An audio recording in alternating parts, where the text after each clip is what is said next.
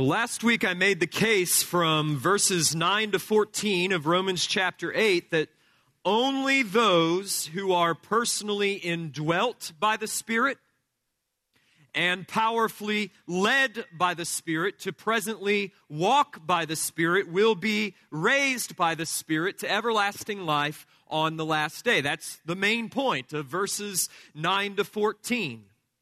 I showed you in the first half of that sermon, focusing in on verses 9 to 11, that the indwelling presence of the Holy Spirit is the hallmark of authentic New Testament Christianity. To be a Christian in the New Covenant is to have the Holy Spirit mysteriously dwelling within your soul.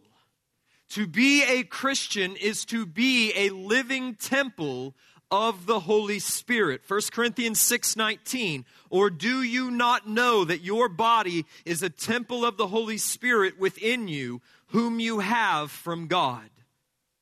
Or as Paul states it in Romans 8 9, you, however, are not in the flesh, but in the Spirit, if in fact the Spirit of God dwells in you. Anyone who does not have the Spirit of Christ does not belong to him.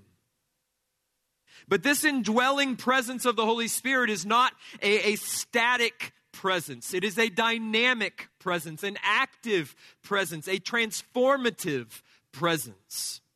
All those who are personally indwelt by the Spirit are likewise powerfully led by the Spirit to presently walk by the Spirit. Verse 14 of Romans 8 For all who are led by the Spirit of God are sons of God. But led where? Led to do what? How is the Holy Spirit operative in the hearts and lives of those whom He indwells? We found two answers in the text. The first from up in verse 4 told us that the Spirit of God leads the sons of God to fulfill the righteous requirement of the law, namely the law of love. Romans 13, 8. Romans 8 4 says, In order that the righteous requirement of the law might be fulfilled in us who walk not according to the flesh, but according to the Spirit. So those who walk according to the Spirit walk in love.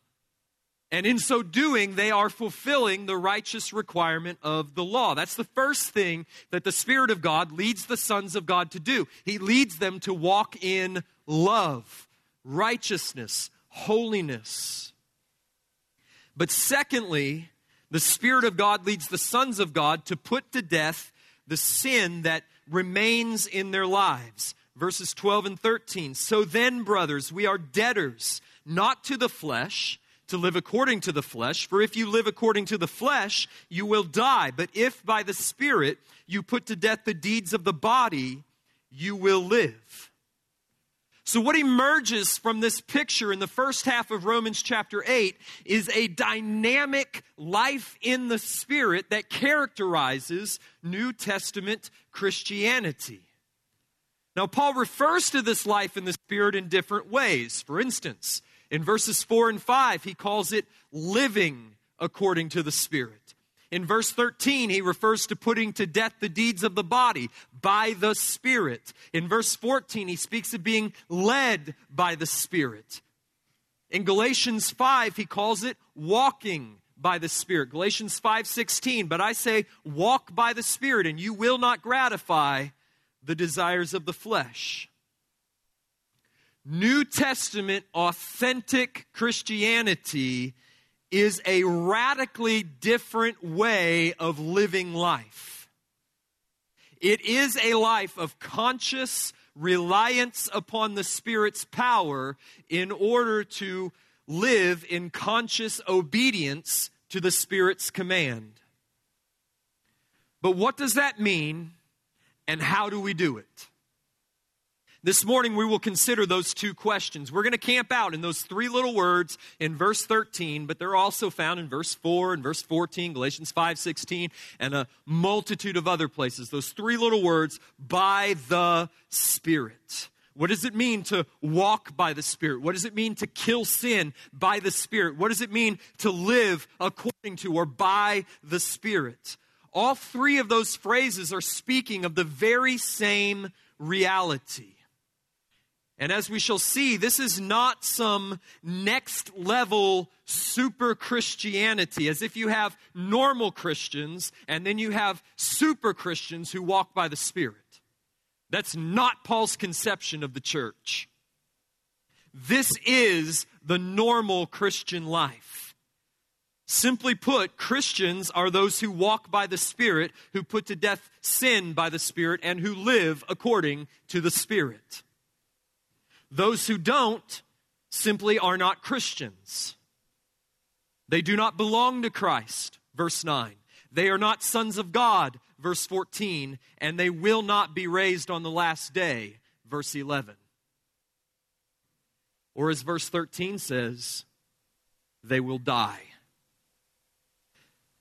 Living eternally in joy and in fellowship with Christ depends upon living presently by the Spirit's power. If you want to live forever in God's presence, in everlasting, ever increasing joy, you must live presently by the Spirit's power. So, what does that mean?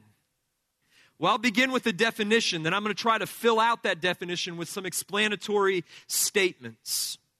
When Paul says in Romans 8 4 that those who walk not according to the flesh but according to the Spirit will fulfill the righteous requirement of the law, or when he says in verse 13 that those who by the Spirit put to death the deeds of the body will live, or in Galatians 5:16 that those who walk by the Spirit will not gratify the desires of the flesh, what does he mean? My simple definition of what it means to live according to the Spirit, to walk by the Spirit, to put to death sin by the Spirit is that it refers to a life lived in conscious reliance upon the Spirit's power to live in conscious obedience to the Spirit's command. That's what it means to live by the Spirit, to walk by the Spirit, to kill sin by the Spirit. It means to live in conscious reliance upon the Spirit's power in order to live in conscious obedience to the Spirit's command. But before I break that definition apart and begin to explain some of its essential components, I just want you to notice the two key words reliance and obedience. Okay, just to make sure we're on the, the right track with Paul's thought here, I want to kind of highlight these two words and show how they fit together. Another word for reliance is trust or faith. So, those two words, obedience and faith, ought to ring a bell in those of us who have been studying Romans for the last year from Romans 1 on. Because in the introduction to his letter, if you'll remember, about a year ago, Paul wrote that the purpose of his apostleship, Romans 1 5, was to bring about the obedience of faith for the sake of Christ's name among all the nations.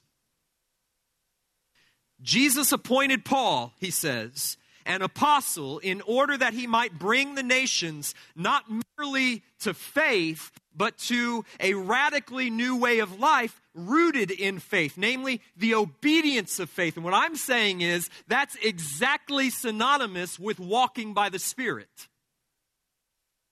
The goal of Paul's apostleship is to gather a people from among the nations who will obey Christ by faith in the power of the Holy Spirit.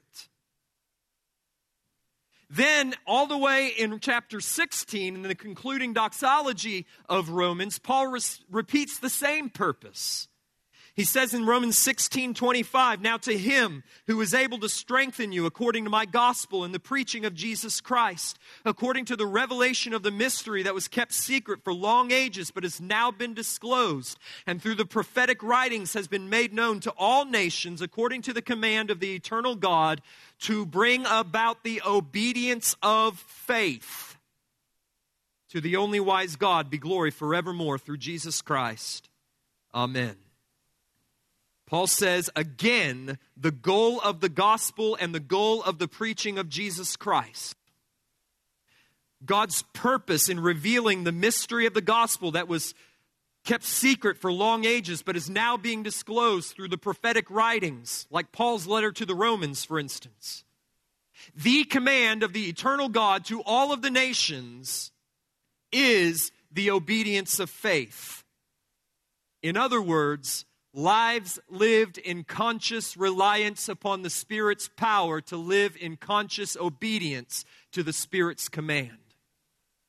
What we're talking about today is the goal of the gospel. So we're not talking about something peripheral, something additional to the gospel. We are talking about the central aim and purpose of the gospel.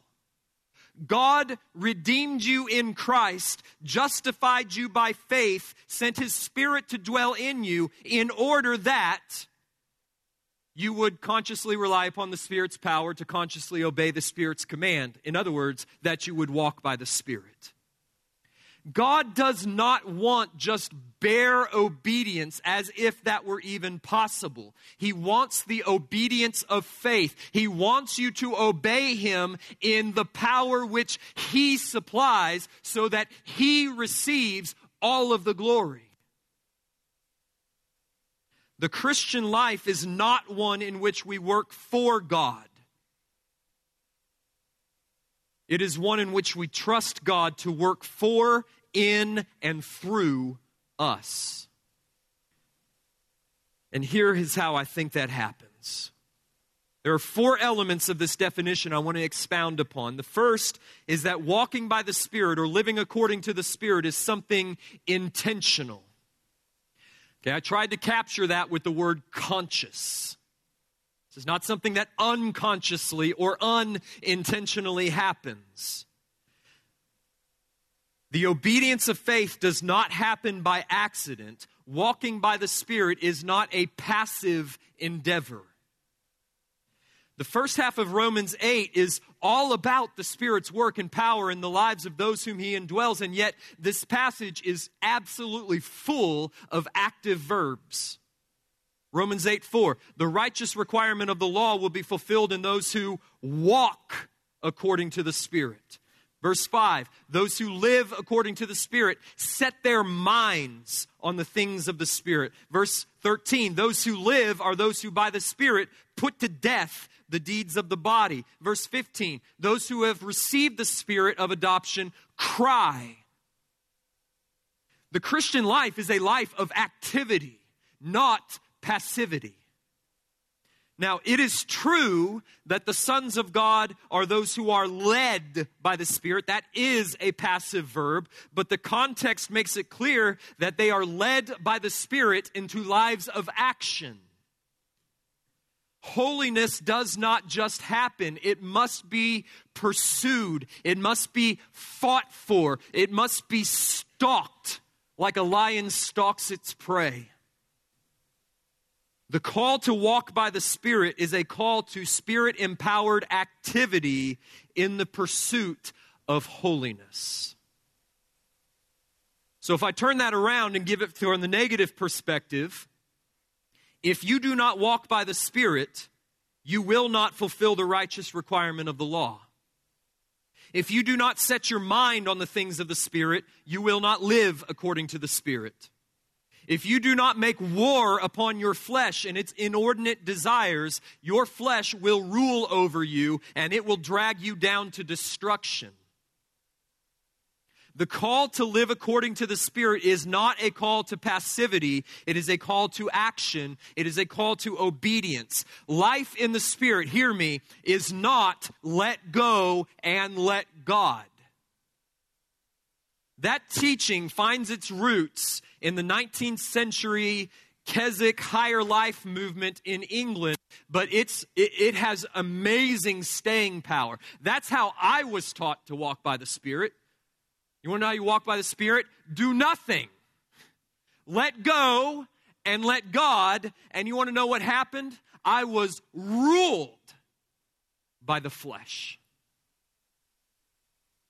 It is an unbiblical approach to the Christian life because the call of Christ is a call to conscious, strenuous obedience, but an obedience enabled and empowered by the Spirit.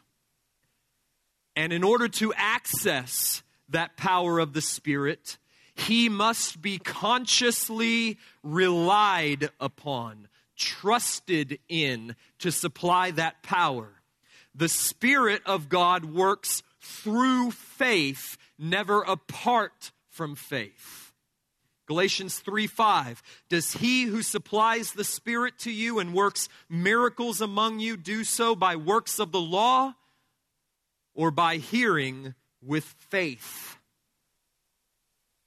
That's why Paul calls it the obedience of faith. It is conscious obedience performed in conscious reliance upon the Spirit's power.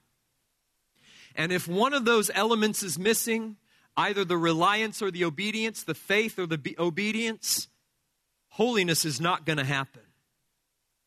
If you do not consciously pursue righteousness and consciously make war upon indwelling sin, you will not attain to that holiness without which no one will see the Lord. Hebrews 12 14. And if you do not consciously rely upon the Spirit's power, you will fail to attain righteousness, the righteous requirement of the law. Either your good intentions will run out in the face of temptation, or you will fall short and you will return to your sin like a dog returns to its vomit. Or, what would be worse, is that you will render to God some kind of external, hypocritical, Pharisaical obedience that does not issue from the heart, which is the only kind of obedience God's interested in. So, if you would be holy, you must walk by the Spirit. You must consciously rely upon the Spirit's power to consciously obey the Spirit's command. It's an intentional thing. Secondly, it is a mystical thing.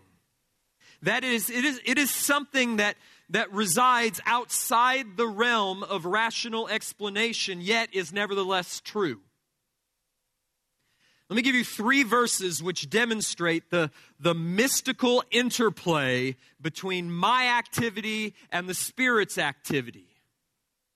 The first comes from Philippians 2:12. Therefore, my beloved, as you have always obeyed, so now, not only as in my presence, but much more in my absence, work out your salvation with fear and trembling, right? That's your command. Work. For it is God who is at work in you, both to will and to work for his good pleasure. Work because God is working.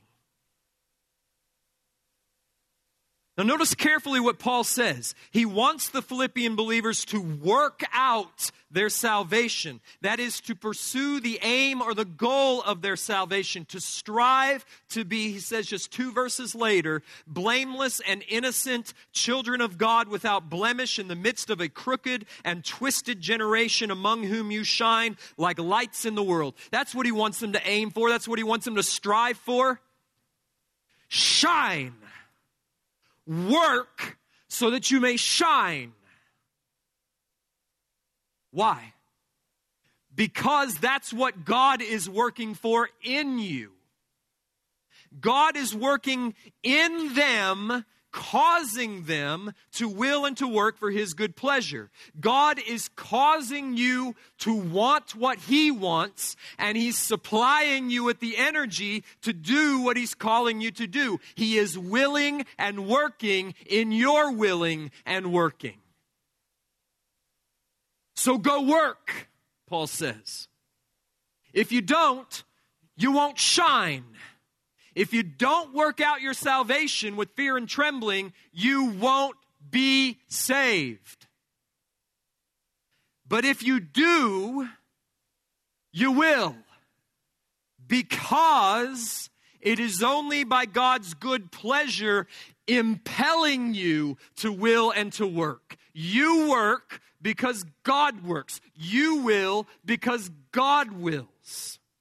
Therefore, salvation remains entirely of grace, entirely through faith, entirely because of Christ, and entirely for His glory.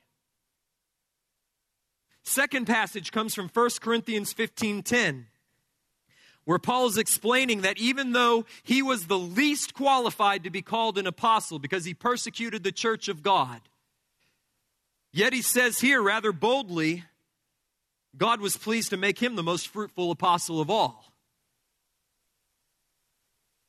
But by the grace of God, I am what I am, and his grace toward me was not in vain. On the contrary, I worked. I worked I worked harder than any of them. Peter, I outworked him. James, I outworked him. Matthew, I outworked him. But it wasn't me, it was the grace of God in me, willing and working. Paul worked harder than the rest of them, therefore, he accomplished more than the rest of them. But underneath and behind his work and his willing was God's working and willing in him by grace, causing his working and willing. Third passage comes from 1 Peter 4:11 where Peter gives the reason why God works obedience in us and through us by the exercise of his power. We'll actually start in verse 10. As each has received a gift, use it to serve one another as good stewards of God's varied grace. Whoever speaks as one who speaks the oracles of God, whoever serves as one who serves by the strength that God supplies by the Spirit, right? Well, how, why? In order that in everything, God may be glorified through Jesus Christ. If I speak in my own strength, God is not glorified. But if I speak as one who is communicating the oracles of God by the power which He supplies, He receives all of the glory, and that's what He wants. For to Him belongs glory and dominion forever and ever. It doesn't belong to me, it doesn't belong to you. So don't work by your own power. So if we're going to serve, serve in God's strength, not your own. If we're going to kill sin, kill sin in His strength, not our own, by the Spirit's power, not our own power. Why? So that God receives all of the glory through Jesus Christ. God does not want you to work for Him. He does not need you to work for Him. Rather, God wants to work in and through you to accomplish His purpose that He may receive all of the glory and the praise. So, in some mystical way that lies beyond our comprehension, we act and God acts. We work and God works. We serve and God serves. We act because God acts. We work because God works. We serve because God serves. On the other hand, if we do not act or work or serve, nothing will happen, and it will be devastating evidence that God is not willing and working in us by the Spirit.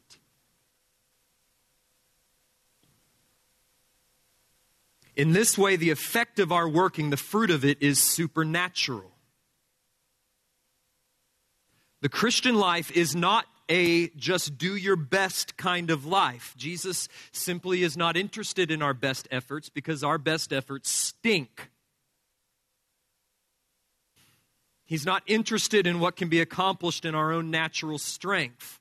That's why in John 15, he tells his disciples, Abide in me and I in you, as the branch cannot bear fruit by itself unless it abides in the vine, neither can you unless you abide in me.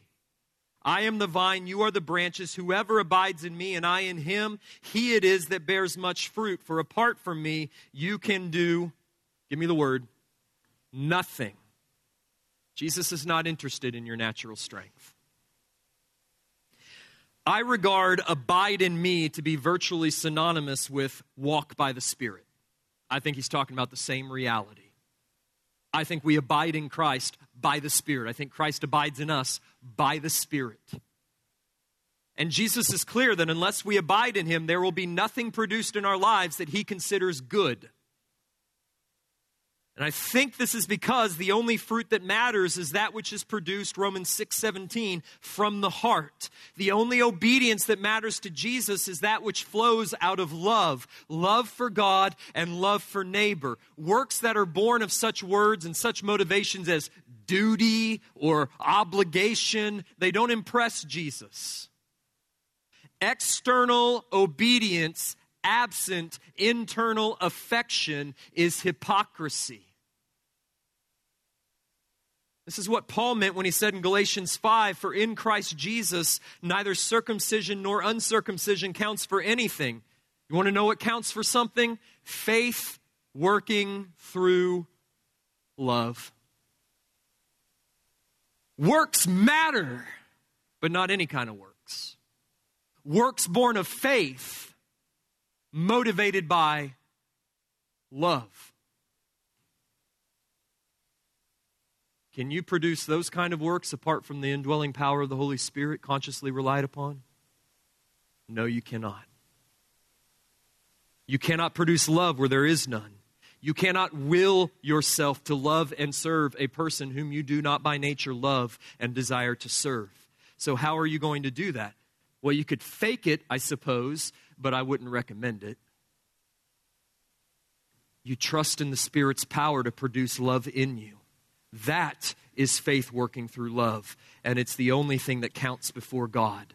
Only walking by the Spirit, living according to the Spirit, can we produce supernatural fruit. Otherwise, Jesus says we can do nothing. Finally, I want to point out that walking by the Spirit is essential to New Testament Christianity. Simply put, unless you live according to the Spirit, you are not a Christian. Now, I'm not saying that you do this perfectly. Of course you don't. I hope you do it better than you used to. I hope one day you'll do it better than you do now. You will not achieve perfection in this walk as long as you live in this body of flesh.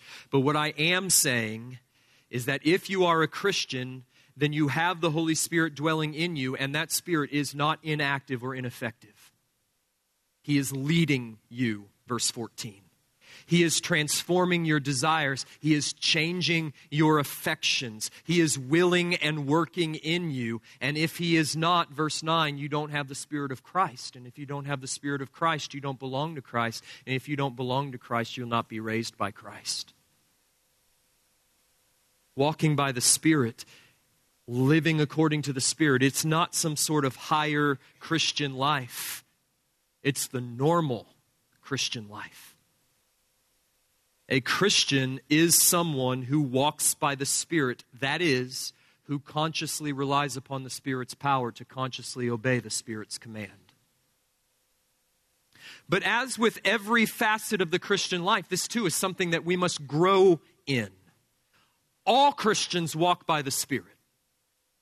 All Christians live according to the Spirit all Christians can do so with greater clarity, greater intentionality, and greater effectiveness, which is why we're here this morning.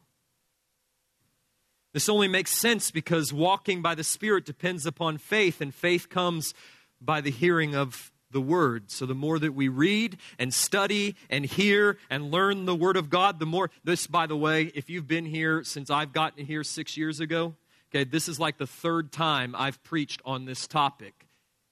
You've needed all three, you'll need three more. The more you hear, the more you believe, the more you grow in that conscious reliance upon the Spirit's power. Faith comes by hearing, and hearing by the Word of God. Week in, week out, book in, book out.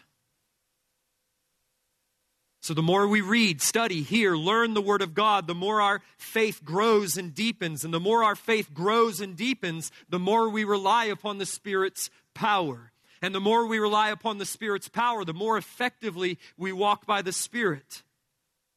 So, my aim this morning was to clearly define what it means to walk by the Spirit and then to provide you with a practical paradigm, not the only paradigm, but one paradigm by which you may consciously do that. Over five years ago, I preached through Galatians, and when I got to Galatians 5, as I was, I was studying and seeing what other people had written about Galatians 5:16 and what it means to walk by the Spirit, I ran across a sermon from John Piper in which he gave an acronym which he uses in his own personal life to consciously rely upon the Spirit's power, to consciously obey the Spirit's command, to walk by the Spirit with intentionality and effectiveness. The acronym he uses is APTAT, which doesn't spell something. It, would be cool if it did, but it doesn't. If you can come up with something better that spells something, let me know and we'll use that. All I'm telling you is that in the last five years, I have found this paradigm to be immensely helpful in my own life. Now, you certainly don't have to use this one, but I contend that you need something to help you consciously, consciously rely upon the Spirit's power to consciously obey the Spirit's command. Because if you're not intentionally living by the Spirit, you're going to wind up living according to the flesh. So I'm going to explain this paradigm and then I'll close by running a couple of imaginary scenarios, maybe not so imaginary scenarios, through this paradigm to show you how it works. I suggest that you you work through this paradigm, this acronym to start your day in your morning devotion and prayer time. And then, whenever during the day you are confronted with a situation that requires love and obedience or self control, any of those situations when you find yourself crying out with the Apostle Paul, I have the desire to do what is right, but the ability to carry it out is just not in me. That's what Paul says in Romans 7 18. That characterizes the Christian life lived out in the natural flesh. When you are called upon to love someone who offers nothing in return but a headache and the depletion of your emotional reservoir, when your children have grated on your last nerve and you don't want to lose your temper, but you can feel your blood pressure rising and your eyebrow beginning to twitch when you've got to turn away from an immoral relationship at the office or a, a, sensual image on the TV or the computer screen, but everything inside your flesh is crying out for indulgence. Whenever love is required or sin needs to be killed, run that scenario through this paradigm to help you walk by the Spirit. That is, to consciously rely upon the Spirit's power, to consciously obey the Spirit's command. First, you must acknowledge your weakness. Acknowledge that what Jesus says about you is true. You can't do anything apart from Him. John 15, 5. Acknowledge what Paul says was true of him is also true of you. Romans 7:18 The power to do good does not reside within you you cannot muster up through sheer effort and willpower the love that you need in order to love the unlovely. You do not possess the self control required to resist temptation. You do not have the innate wisdom necessary to make wise decisions. You do not possess the power to produce supernatural fruit. So just begin by putting to death the pride and the self sufficiency which says, I can do this on my own. Thank you very much. And acknowledge your helplessness and your need. That's the A, the first one. P, pray for the power of the Spirit. In your weakness, you must pray that the Spirit would bear fruit in you. If it's love you need, pray that God would cause you to increase and abound in love in accordance with 1 Thessalonians 3:12. If it's joy you need, pray that the God of hope would fill you with all joy and peace in believing so that you would abound in hope by the power of the Holy Spirit. Romans 15:13. Or pray that God would equip you in every good thing to do his will, working in you that which is pleasing in his sight through Jesus Christ. Hebrews 13:21. In other words, ask God to do for you and in you what you cannot do in and for yourself. Ask Him to overpower the sinful desire of your flesh with a superior and stronger desire of the Spirit for righteousness. Ask Him to work and will within you for His good pleasure. Then, having prayed for the Spirit's power, you must then trust in the Spirit's provision because the Spirit works by faith. And faith must have an object, it must have something to cling to, something to, to anchor into. And the only solid anchor, the only solid rock on which you can rest your faith is the promises of the Word of God. So trust the promise of God, who supplies the Spirit to you and works miracles among you by the hearing of faith. Galatians 3 5. Find a promise specific to your need. And if you can't think of one or you can't find one, find one of those general ones. Maybe it's love you need. Romans 5 5 says the Holy Spirit has shed the love of God abroad in your heart just like an overflowing fountain. Maybe it's wisdom you need. James 1 5 promises that wisdom will be given to those who ask in faith. Maybe it's self discipline you need. 2 Timothy 1 7 says, God has not given you a spirit of fear, but one of love and power and self control. God has promised to sanctify you and has, by his divine power, granted to you everything pertaining to life and godliness. Everything, including the power to resist that temptation, including the power to love the unlovely. 2 Peter 1 3. Or here's my go to verse when I can't think of one that specifically fits a specific promise.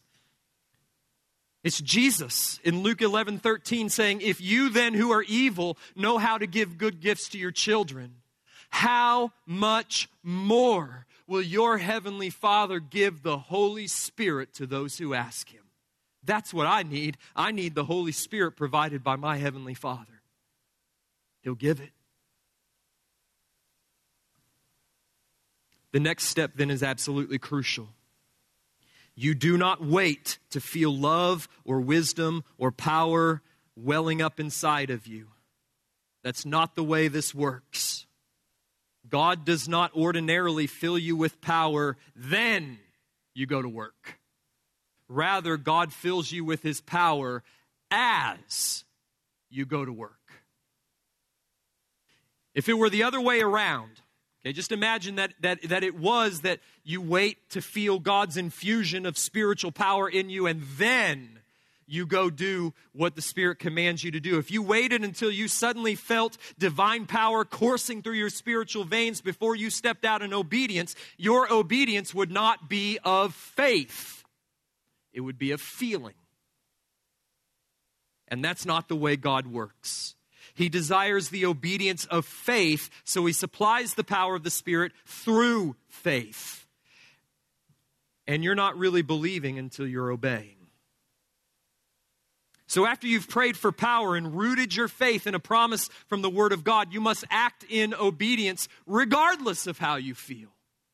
Act the miracle, Piper describes it trusting that God has heard and answered your prayer for power and has provided you with the strength that you need. And it's in this way, when you come to God in utter helplessness and dependence, praying for and trusting in His strength, that your obedience then is not a work of the flesh, but is rather a fruit of the Spirit, and God Himself receives all of the glory, which leads us to our last step thank Him. Thank God for granting you the grace, the will, and the power to do by His Spirit what you could not have done by the flesh. In other words, on the other side of some great spiritual triumph, don't look back in satisfaction and say, huh, did a pretty good job. Look what I've accomplished. Phrase it like Paul did. By the grace of God, I am what I am, and His grace toward me has not proven vain. Thank God, and to Him be all the glory. That's how you walk by the Spirit. Now, let me close by giving you two examples of how this looks like in real time. Suppose it's 8:15 p.m. It's been a long day. You've just got the kids to bed. You're like 8:15, Tim, you got to be kidding me. Whatever time it is, kids are in bed, and you finally sit down on your couch to relax, and it's then that your friend calls. You know the one. The one who's always in a state of crisis, always calling you only when they need something. For a split second, you contemplate just ignoring the call, but then a still small voice whispers inside your soul, But what does love require? So you answer you answer the phone, and this time, predictably, it's her marriage. They've had a bad fight, she's in tears. There's no part of you that wants to spend the next hour and a half on the phone unpacking her emotions and sorting them out. You're tired. You're weary. You have emotions too, and it's just not in you. What do you do?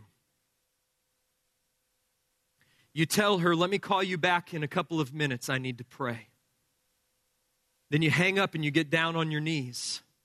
You say, God, I'm tired. I don't want to talk to her tonight but I know that you want me to show her love and compassion. I just don't have it in me. I don't have the emotional energy. I don't have the wisdom. I don't have the words. I need you to fill me with love and compassion for my friend who is hurting. Help me to overcome the weariness and the selfishness. Help me to love her as you love her, for love is the fulfillment of the law. I trust you to provide for me the love and the wisdom that I need because you've promised to give the Holy Spirit to those who ask. There's Luke 11 13.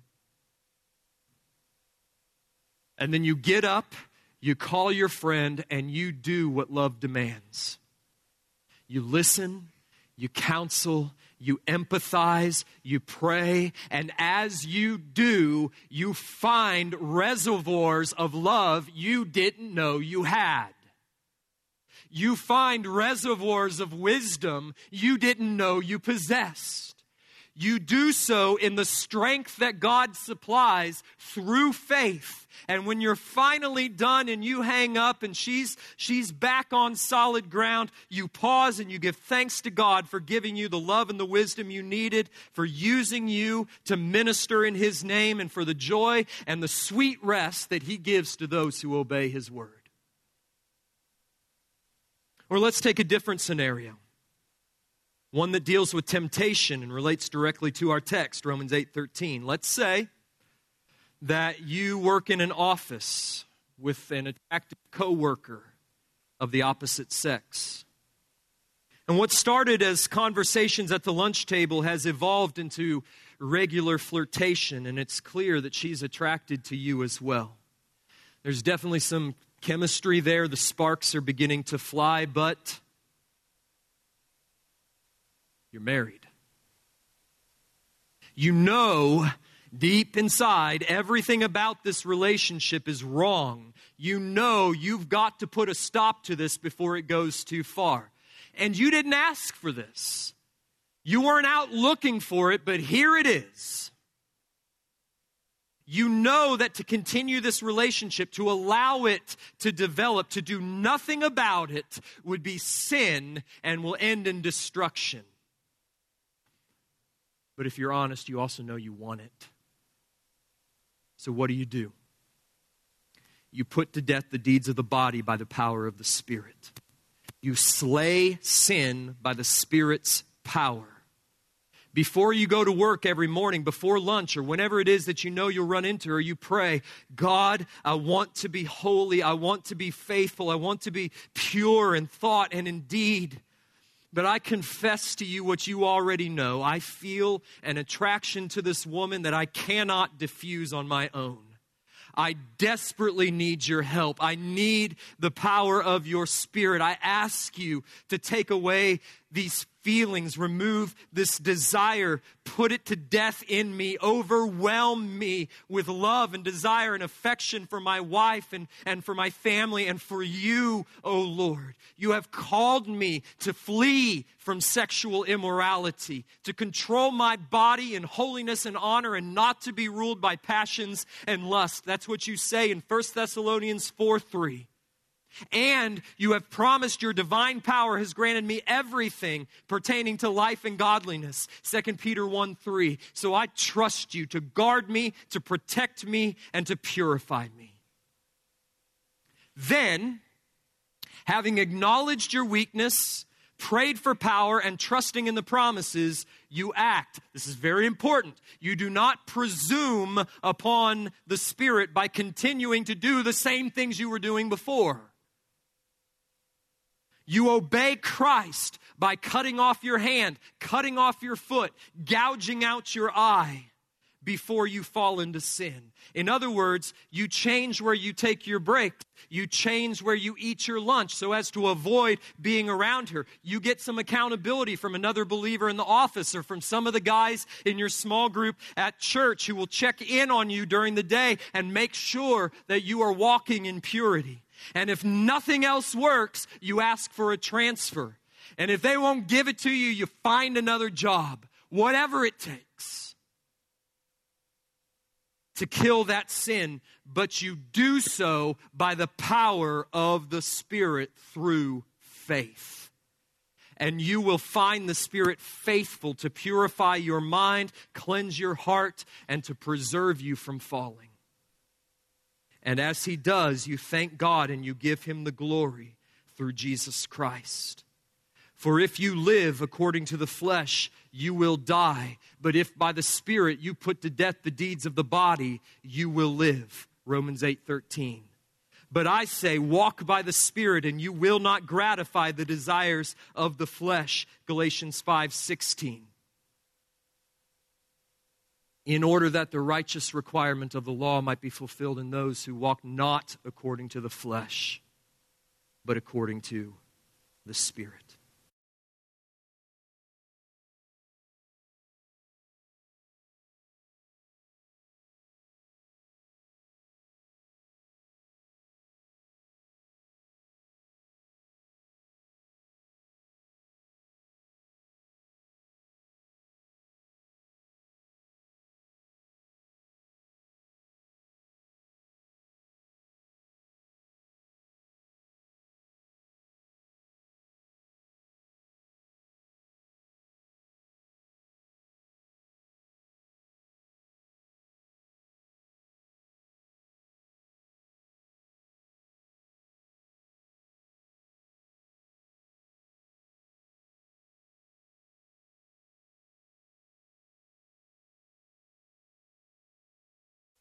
But because we're working out our salvation with fear and trembling, knowing that you're working in us to will and to work for your good pleasure.